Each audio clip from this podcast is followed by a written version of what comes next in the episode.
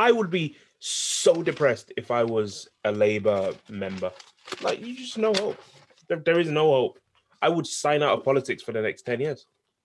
So, so what about you as a Tory? Why don't you want to sign out of politics, even though this? I don't know how many times I have to tell you I'm not a Tory.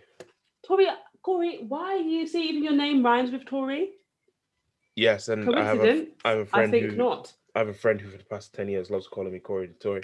Um, or You no, no, just just Tory. can Tory. I'm, I'm not. I'm gonna do I'm that, not. No, Tory. no, please don't. Please don't. It's so annoying. People, people at uni used to do that. It was so annoying. Somebody, Cory the Tory. Welcome to the Not BAME podcast, your weekly rundown of UK politics from a Black millennial view.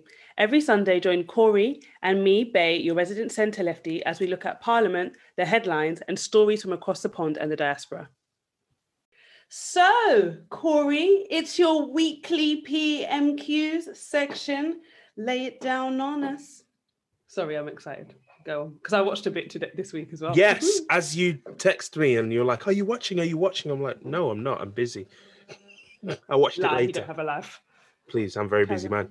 Anyway, um, yes, I did, of course, do my weekly tune in, even if it was on catch up to the the the Bojo Keith show, and then the side It of Bojo and Bojo this week. Boris was, getting it hot under his sweaty little collar. It was, it was. To be honest, I'll go straight to question six. For those who don't know, and for those who have lives and have never watched Prime Minister's Questions, Prime Minister's Questions starts off with the leader of the opposition asking six questions to the Prime Minister, and then random MPs ask questions after that. So usually I go, you know, question one, question two, question three, all the way down to six. However, I'm going to start off with question six because that was when Boris got, Boris was vexed. Boris he was, vexed. I, I've His been hair watching. was flying in the wind and all sorts. Serious. So I've been watching Prime Minister's Questions since what, maybe about 2010 before Brown, before Cameron, about 10 years, 10, 12 years since uni times. Anyway, I have never seen any any minister, any anybody, any MP as angry as I saw Boris this week. That last question got him riled. I would definitely, we're gonna, I'll link, we'll link to it in the show notes. Definitely have a look at it, even just that bit. He was, he was mad. Um, so much, so much so that the speaker, after he'd finished his last answer, the speaker was like, "Okay, let's all calm down now." I love his accent. He's a proper northerner, the speaker.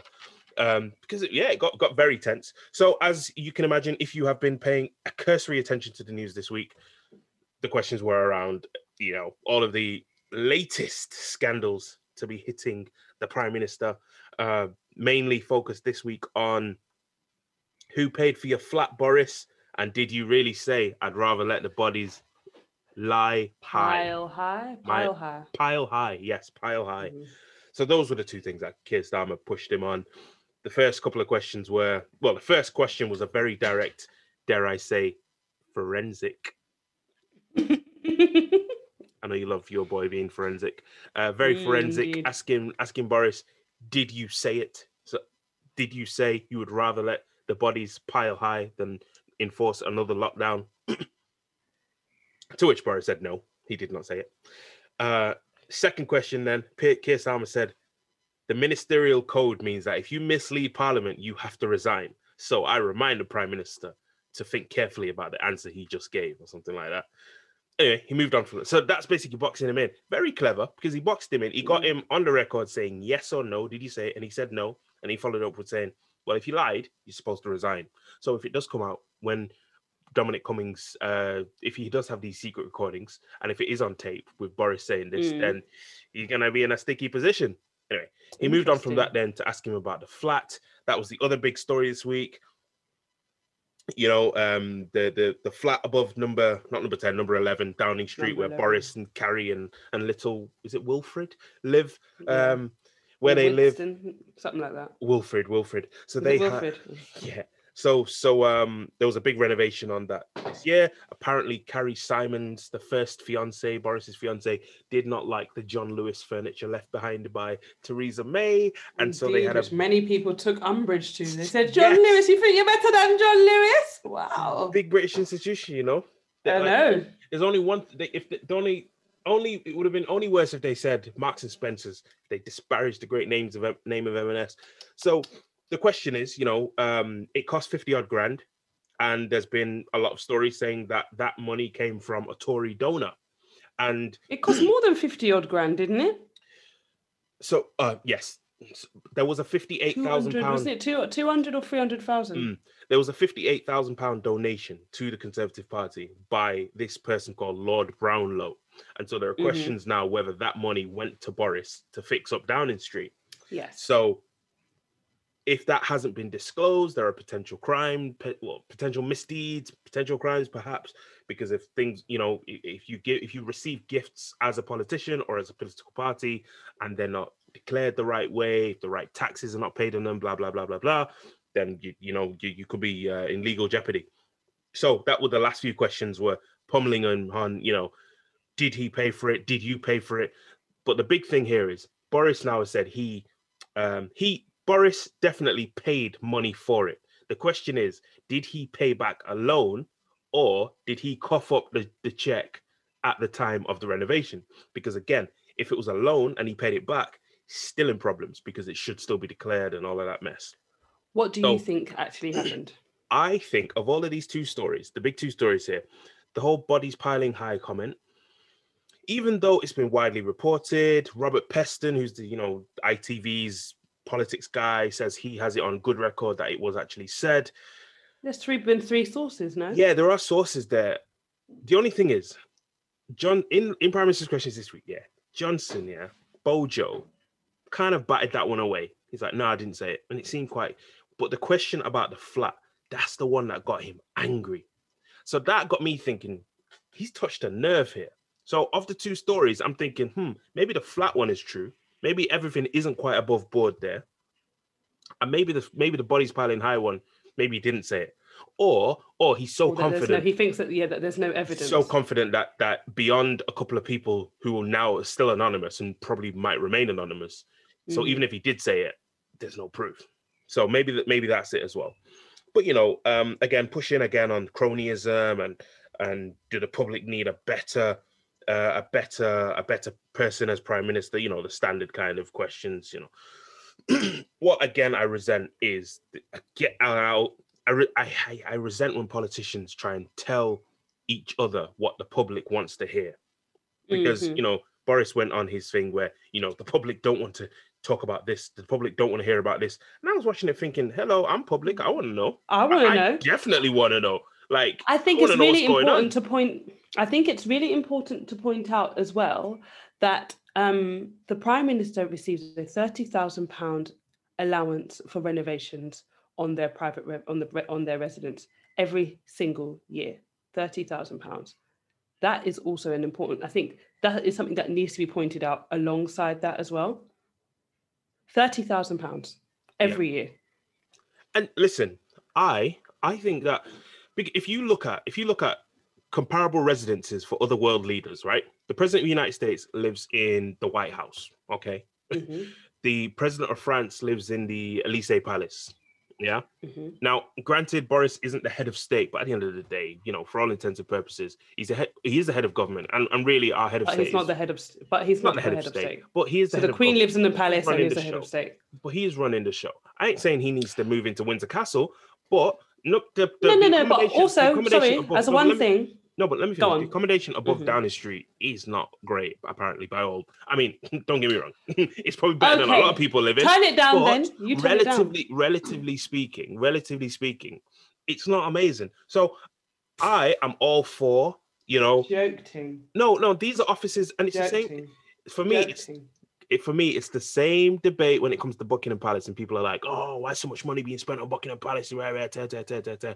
But these are official buildings of the state. That's the way I Yes, look and at he it. gets thirty thousand pounds every year. Or they should be kept to a very high standard, not because of the person who lives there, but because of the office. So that's what that's that's what I come from this. So hey, listen, if he's done wrong because he kept saying this week, you know, he keeps using the word "I covered the cost." He said that I have covered the cost.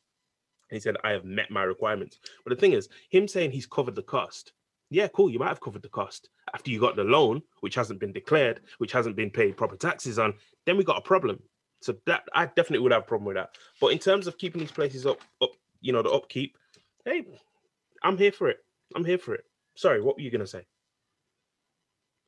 I'm severely disappointed in you What? uh, on in your you stance on this. I think No, but I think that's an atro- I think that's a terrible stance. why? The, the flat, the flat think is fine. I think that The I think that the flat person is who fine. leaves Yes, the it should be- should be living it should be. in It should be after. It, it good should. quality. Well, you're asking my opinion. Okay. Let me say it. All right. So it should be in kept at a good standard, tidy, clean, good quality stuff in it. Fine. High- you want standard. to update it. You want to update it. Thirty thousand pounds a year is fine. But let's also look at it at the fact that based on the size of our country, it's perfectly fine accommodation for your your, your fiance and your small baby. Hmm. Come They- on. yeah, and they are in number eleven. Tony Blair is the lived there one. with, with his with his however many children. So True. did Tony um David Cameron. True, true, true, true. Come on now. Sorry. It's we have to we have to have some sort of just discernment. This is it's ridiculous. It's just ridiculous. Like, let's be real. The country that we live in, the size of the country that we live in, the average size of the accommodations of the country that we live in. Ask um, Lizzie to borrow you a palace then, if that's what you lot want to do. No, I don't think that would be appropriate though. I don't think he should be. I don't think then- the prime minister should be in a palace. He doesn't need to live in a palace. You live in a decent don't flat. he should be. in London, like most other people do. And you also have a second, you have another residence as well. Chequers. So- yeah, but that's in the country and you can't do government. No, but you no, but you also have a personal home too. You know. Yeah. So relax, relax. If Carrie doesn't like it, tell her to go and stay in one of the other ones then, and visit them on the weekends. Like, come on, come on. So I I was gonna give so as we start I started last week by scoring them. I was gonna give it a draw. I was gonna call it a draw, but for Boris's outburst at the end, I thought that really that that soured it. And so this week I'm giving Keir again. I'm giving it to Keir again. So Ooh, Keir's up two, two to nothing so you far. keep mate, keep keep it. You keep in score so we can have a final tally at the end. Indeed, at the end of the parliamentary season, we'll I'll top them up. Absolutely. So just before we finish, I have to talk about your guy, Ian Blackford, head of the SNP. To be honest, usually, as I've said, I don't really like his uh let's say performance. This week I thought he did better. He was all right. And I I'm giving this week to him as well. Last week I I uh, I gave that round to to Boris. I'm giving Blackford the win this week. He again asked two questions. Now, what I liked about what he did and what the Plaid Cymru leader did. Did I pronounce that right? The head of the Welsh party. Anyway, Plaid yeah, plaid they were they were very much more they were they were a lot more direct than Keir Starmer was. Keir Starmer was you know couching it. Obviously he's a lawyer. He's got to be careful. Yeah, right, right, right, right. Blackford. not a lawyer anymore though, is well, he? He's but Blackford Blackford the opposition party. Blackford basically said, um, so there are sources here. Um, you know, I'm not saying you're a liar, but you're a liar. What happened? That's basically what he did. He so Blackford and the other person from Plaid started from the premise of, okay, you did it. Why did you do it? As opposed to Keir Mhm. was like, Keir's Keir, Keir was more, sorry, Keith. Keith was more, did you do it? Whereas they were, okay, you did it. Do you think it was good that you did it? So I thought that was ballsy. I liked it. I liked what he Mhm. did. I like what the lady from Plaid did. Similar kind of line of questioning. You know, she said, she just said, what happens when a prime minister goes rogue? So she's just assuming it from the from the jump. Ballsy. Um, it almost Blackford almost got a censure because you know you can't say certain things about other MPs in Parliament, but he kind of stopped. He stopped just Even short. if it's of, true. well, he stopped just short of calling Boris a liar. Calling him a so liar. so the speaker intervened and said, yes, it was in order, but it wasn't savory. This week, the London mayoral elections takes place, along with all the other mayoral elections in the country. But go ahead, tell us about all the people who you will be choosing between to vote for your next leader. So we have a bunch of people uh, running for the mayor of London City. I'm going to obviously give us a quick um, overview of the top four parties, and then, you know, I'll list their names and maybe a line or two about them. Obviously, there's the incumbent, Sadiq Khan, for Labour. His main uh, goals and policies, his major policies, are freezing transport fares. Um, he's talked about reducing the uh, congestion zone times because obviously it's been expanded to every day, seven to 10. So he's talking about rolling that back because Ah. I think quite a few people are annoyed about that. Better that do it by the time I came- drive down next. that obviously came into play based on the agreements that was made with the Conservative government because TFL required a bailout. Um, he's also talked about a jobs drive because lots of people have lost their jobs during the last lockdown, tourism investment, and more so, easier support for small businesses. Then there's Shaun Bailey uh, for the Conservative Party. You know, I'm sure a lot of us have heard his gaffes over the past six months. I won't go over those again. But his uh, major policy goals are reducing night crime, increasing policing, and increasing the amount of stop and search in the city. He's also talked about um, building 100,000 shared ownership homes at the price of £100,000. I, I mean, increasing stop and search is an insane goal, but sure, Shaun, whatevs. Um, I have a Um, question about that. I know you're going to keep Go. going through the candidates, but just a quick one on Shaun. That hundred thousand is that the price he, he wants to sell them at, or the price he wants them to be uh, the cost to build price, the price that he wants to sell them at. Oh, okay. Hmm, I know, interesting. Um, there is Luisa Porritt for the Liberal Democrats. She, uh, her major policy goals seem to be, I can't really find that many. Something about the EU. Are they still doing that? Like, are they still trying to get us back into the? I don't know if they're specifically trying to get us back into the EU, but I'm trying to find some mean- info. Uh, they can't. Uh, uh, poor Lib Dems. But to be fair, she got the nomination after the previous person who was supposed to be running got suspended following allegations of anti-Semitism. So Uh, that so might be a, a bit thin. Yeah, but her priorities, yeah, her, her priorities are better jobs and cleaner air and more homes. Pretty generic, to be honest. I mean, a lot of that stuff is run of the mill stuff that people that Londoners want. You know, more homes, but affordable homes, which is key. Not just more homes. That doesn't that doesn't solve the problem. It's not about the number of houses. It's about the cost of the houses. Then there's Siân Berry for the Green Party. She's run a few times now. She wants to reserve, reverse cuts to the youth services, obviously climate emergencies in the in the city. You know, making it greener, um, encouraging the use of LTNs and more protections for renters, which I think is something that is definitely needed in the city because anyone is renting out, you know, a garage with a toilet at this point. It's getting a bit of a joke. There is Peter Gammons from UKIP. In the spirit of um, fairness, like the BBC, I'll give you his major policies, which is more police, less LTNs, which are low traffic neighborhoods. It's where they've been cutting off all the side roads, like so you can't drive down them anymore. So they're pushing all the, the cars out onto the main roads, which at first I was against as somebody who drives, but actually, even though there is more traffic, I think I think they do serve a purpose in that it is good for the local side roads, people to be able to walk on them and cars not driving up and down them using as rut rounds. And obviously, you know, I mean, this idea that kids are going to be playing in the street, I think it's not realistic. That's not how we live anymore. But it is useful, you know, that we can have walkable high streets. I think that's nice. It's lovely. Now walk down high street and it's not full of cars. And he also is about more affordable housing as well. There's Why are they a thing? Why why are they still a thing? Even at a local level, why are they still like what what's the point? Affordable housing. No, UKIP.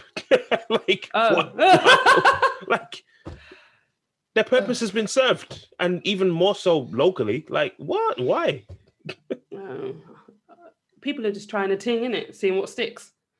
Laurence Fox, Do we have to? hi- his policy is to unlock lock, um, unlock London and get us out of lockdown.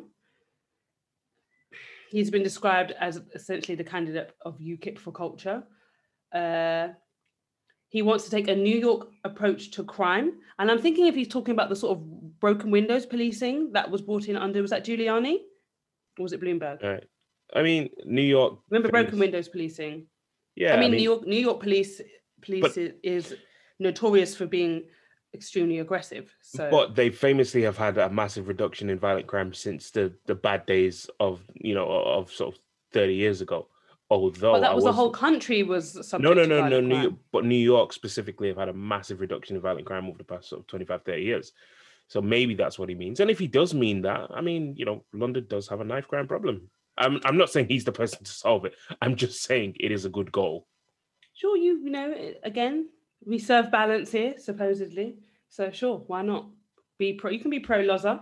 I'm not against it. Whoa, whoa, whoa, no, I'm not letting that stand. I am not pro that guy at all. Uh huh.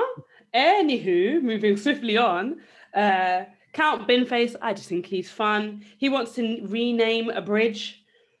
he wants to move the hand dryer in Isn't Uxbridge he- pub toilets to a more useful place.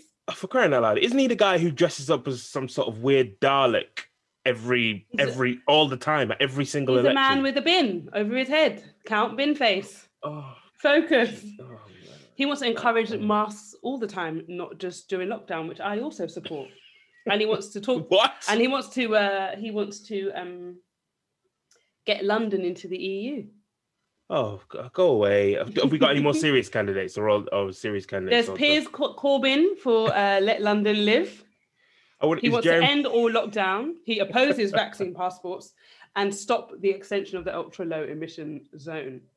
I He's mean, also known for being anti climate change. He doesn't believe in it. who's who's Jeremy going to vote for? Is he going to vote for his brother or Sadiq? Who do you think? Why do you? Why are you guys all so obsessed with Jeremy Corbyn? Leave him alone. He's You being just- an excellent because his MP to brother- his local area. Because his brother is running for mayor of London. Who you What's just that got to do with him? It's What's that got to do with me? brother. What's going to do with him? brother? And so everyone has a brother sometimes. What's that got to do with them? I'm- Leave Want to know who he's going to vote for? alone. He's he's minding his own business. It's private. Voting is private, so mind your Mm. own business. There's Mandu Reid from the Women's Equality Party. I quite enjoy them. Um, her main priorities are ending violence against women, more affordable um, childcare for all, and, a, and investing in care-led recovery, which I think is important. And also, yay, affordable childcare.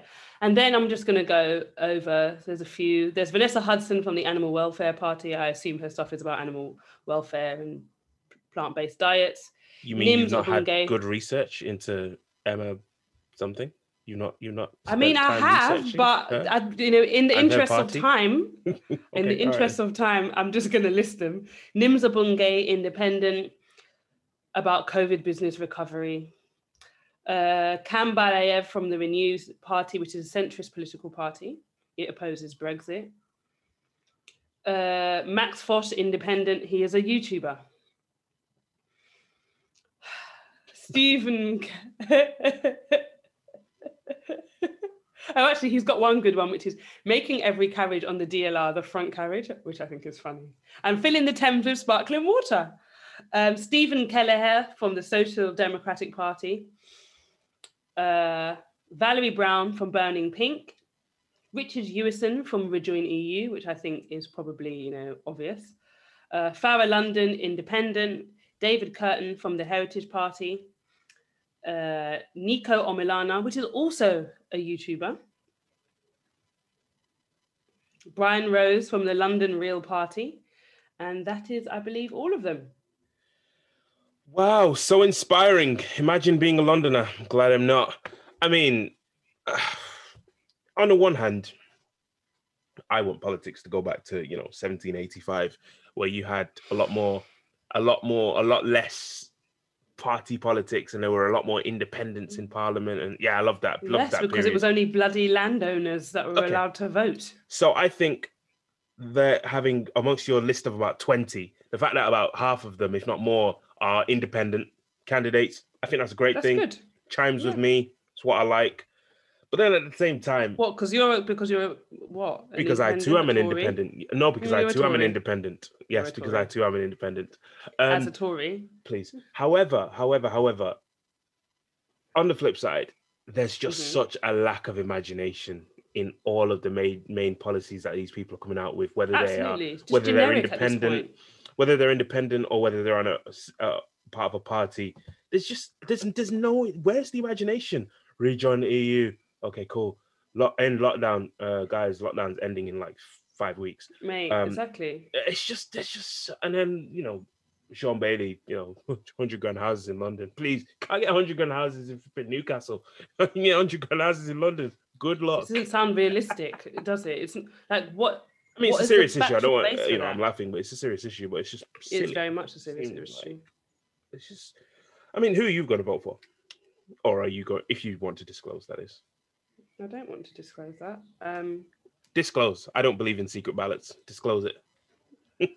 why don't you disclose? I'll tell you I'm voting for in Manchester. You tell me who you're voting for in London. Who are you voting for in Manchester? Uh, we'll, when we come to that, we'll discuss it. Who are you voting for? All right then. I'm not telling. It's private. Okay, who do you think's going to win? I mean, okay, j- Shaun Bailey. question. Yeah, stupid question. Sadiq's going to win. however, however, however, Can't however, face. all right. Let me let me let me let me phrase that a bit more intelligently. Why do you think Sadiq is going to win beyond incumbency? say it that. can't just. I mean, no, you think he's going to win? I said Shaun is. Bailey. Oh no, come on. Let's be serious. Sadiq Khan is going to win. I am. Um, Okay. Yes, he's got incumbency on his side. That's always a good thing. That's always a, a, a boom. If you you know if you're the current sitting of anything, you you know you're likely you you've got a um, uh, yeah. You, but why do you think apart from that, there's got to be more to it than that? Why? Why? Because, Why because the all char- the others are because all of the others can't get the airtime and their policies are not cutting through. because his and policies Shaun- are not uh, and that imaginative. So it's not No, a policy not. thing. So why it can't just be incumbency? Why is it? Why are they so I think it is behind? incumbency. I think No, the same it- thing happened with um Boris Johnson. It was incumbency. But they're so far behind. Like his closest. Yes, because Shaun Bailey's Bailey. garbage. Yeah, yeah. So wha- okay, that's the thing. So Bailey's his closest rival, and he is so far behind. Why? Because Shaun Bailey is not good. That's literally it.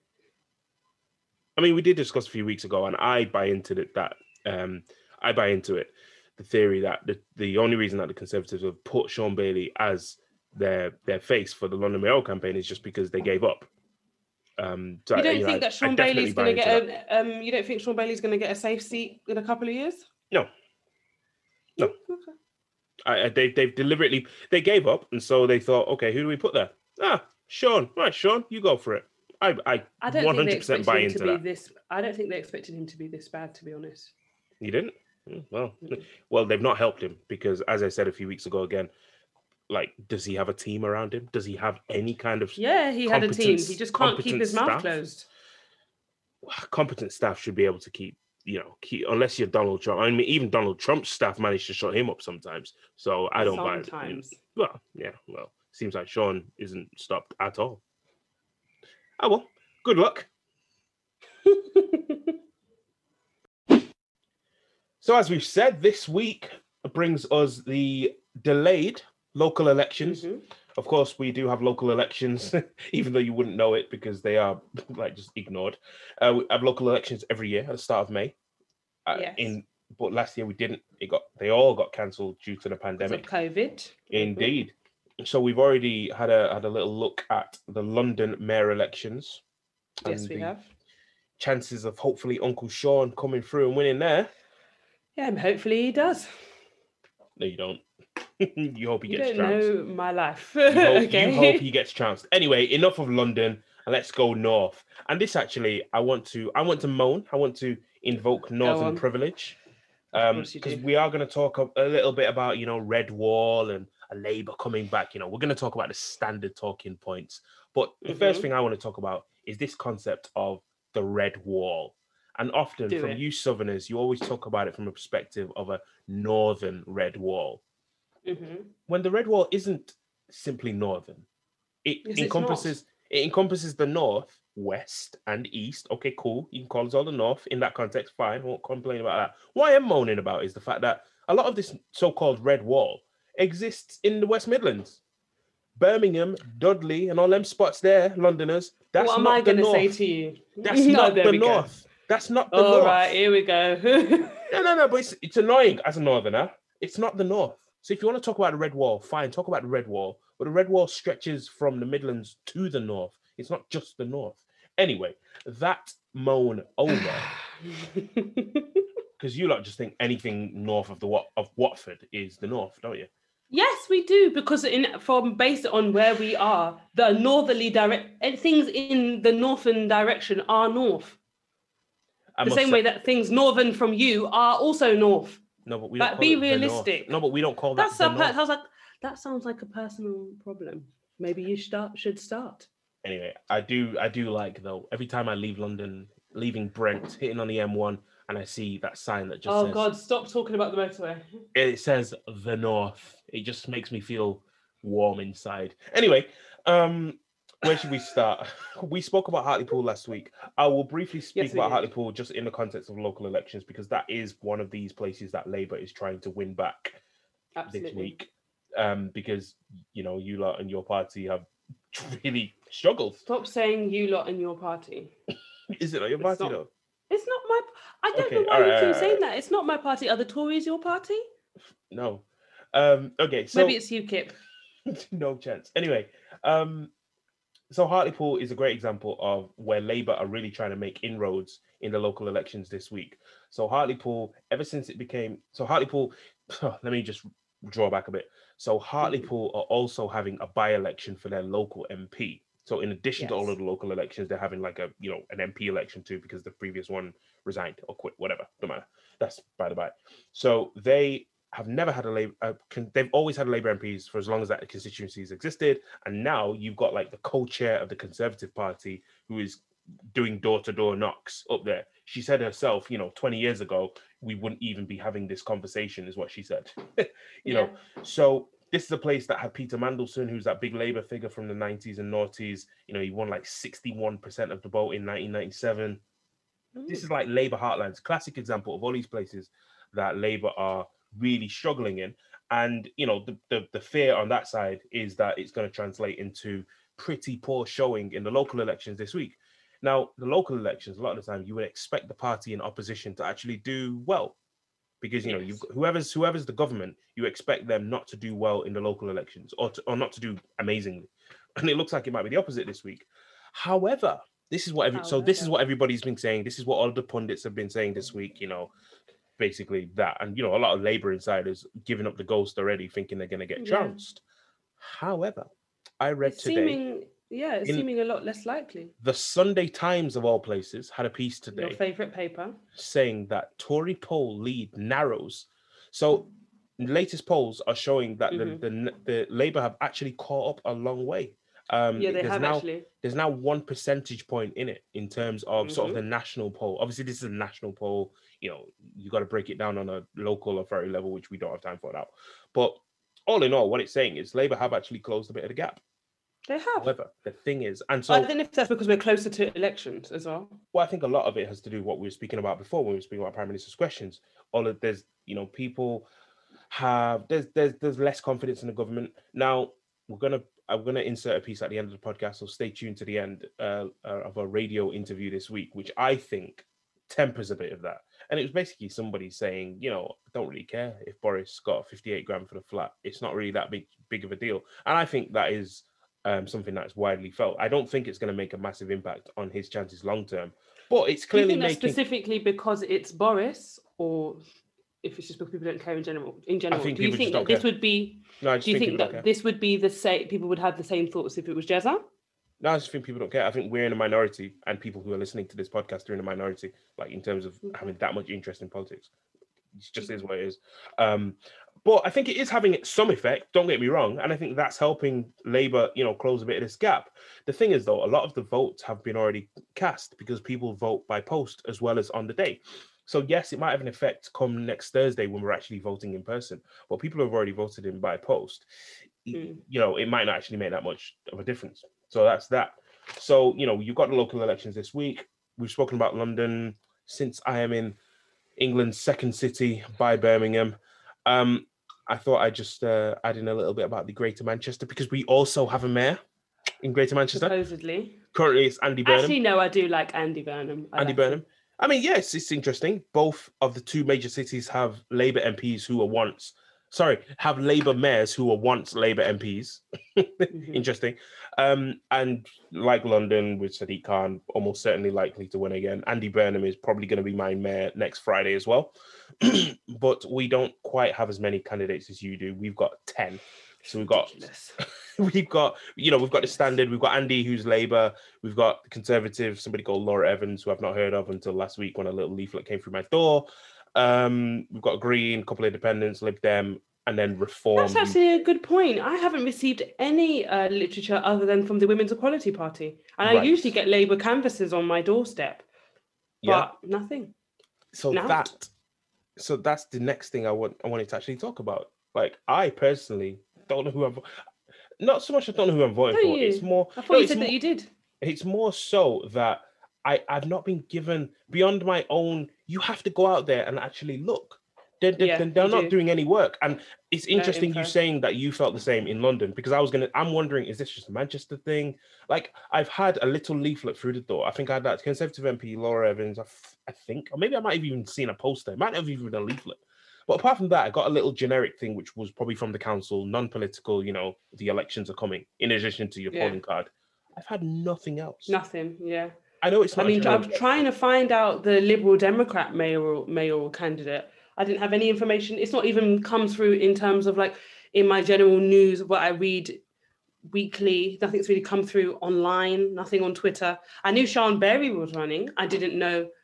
I didn't know the the Lib Dem person at all. I've had had nothing.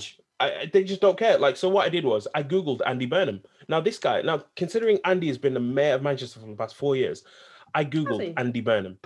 First page on Google.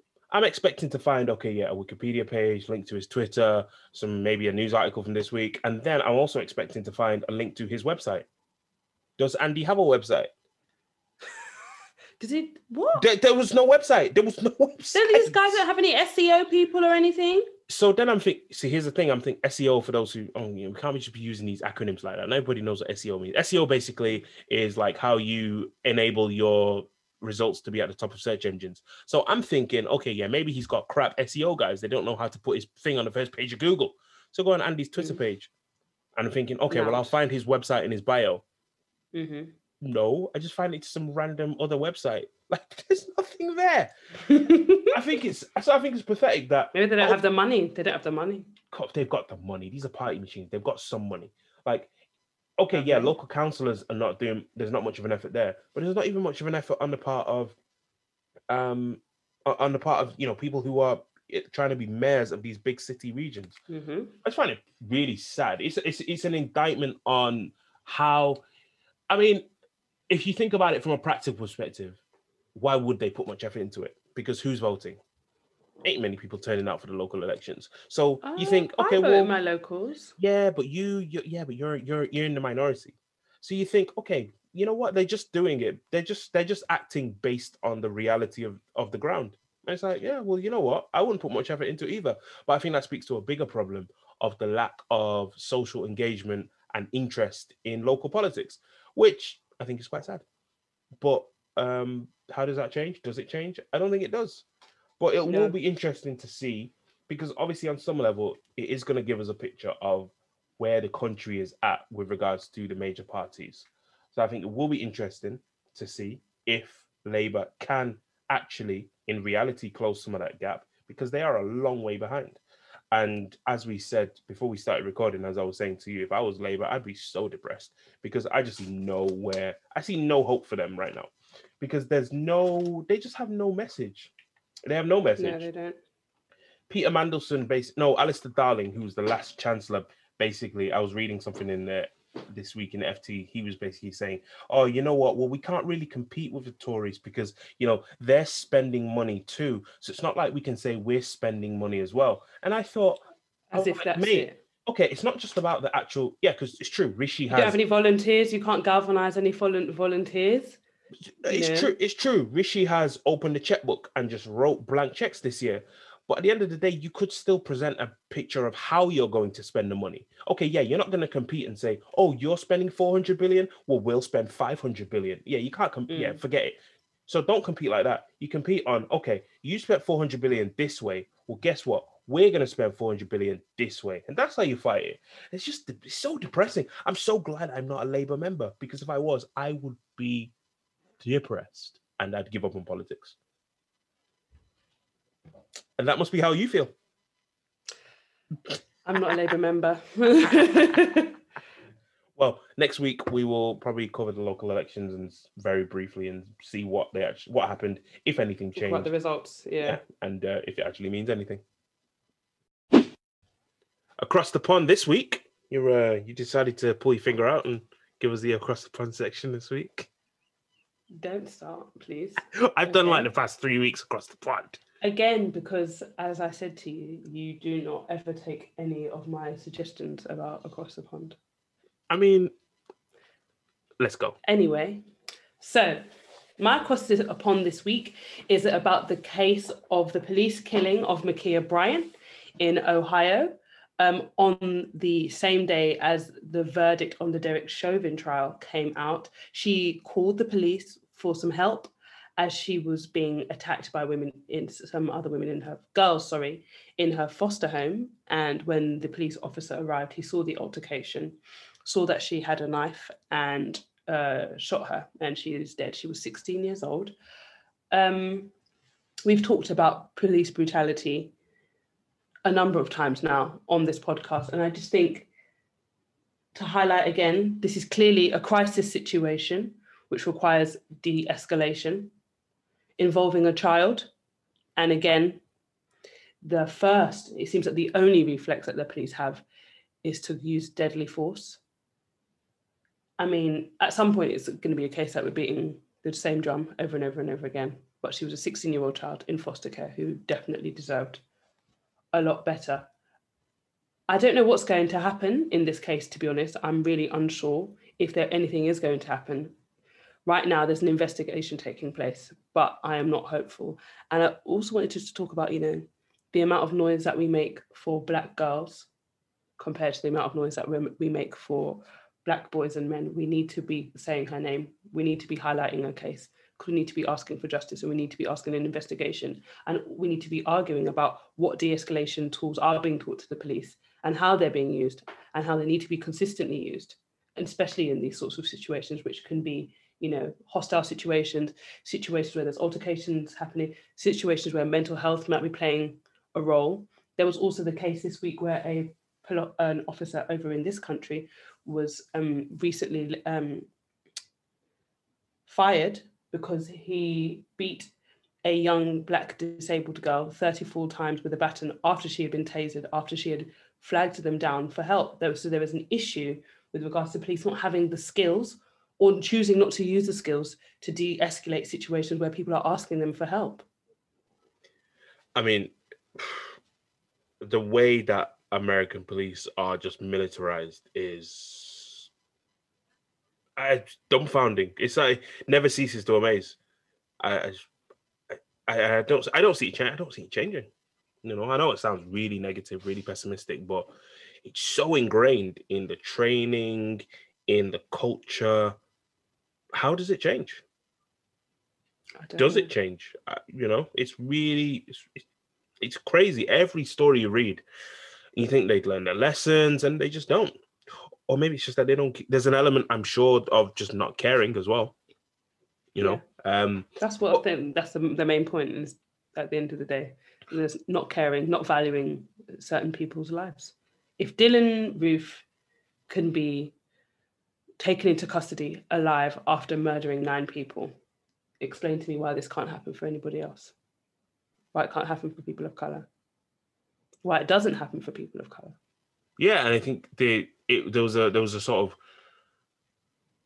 cruel irony that it took this incident took place it was the day that the chauvin verdict was uh, Yeah. released was declared wasn't it it was the even that Mhm. evening this was, was when Mhm. this happened yeah just so it almost speaks to a, a a narrative that it's just something that just goes around in circles just keeps keeps happening you know regardless keeps happening. Yeah. So I'm doing thought of the week this week, and it's about a lovely article that I read about the history of Hausa Feminist writings um, and how feminism has been, well, you know, yeah, feminism and feminist thoughts have been disseminated by um, female authors writing fiction, fictional stories, fictional poems uh, in over the last few years, and it uh, it is on the republic.com, um, the Nigerian Republic, and it's called Zata Aya, History of Hausa Feminist Writings, and it was beautiful, and it introduced me to a number of um, Hausa writers, and I would recommend it's recommended reading. And if anyone who reads or understands Hausa, I would recommend reading some of these books. Um, I'm trying to find some uh, translations at the moment. I am struggling. So if anyone has any tips, that would also be great. But it was just, I just thought it was really, really interesting about how culture can be changed, not just through law, but through the stories that we tell, through the stories that we tell each other, through the stories that are private, maybe their intracommunal stories or their intragender and stories within the gender, because you know it's women who are reading these writings as well. But there's stories about freedom, there's stories about leaving your husband, there's stories about um, leaving abusive relationships. Um, and a lot of times they were tried, um, the governments tried to censor them. Lots of um, religious leaders came out against them and tried to get the, the um, book markets closed down as well. So go and read the article. It's it's beautifully written, and it's a beautiful read. And if you're interested in reading some feminist writings by Hausa women, I would uh, recommend the books as well. And we'll link it in the show notes. Thanks for listening. Follow us on Instagram and Twitter at NotBamePod. That's N O T B A M E pod. If you've got a comment or a suggestion for a future show, email us notbamepod at gmail.com. And if you're listening on iTunes, give us five stars.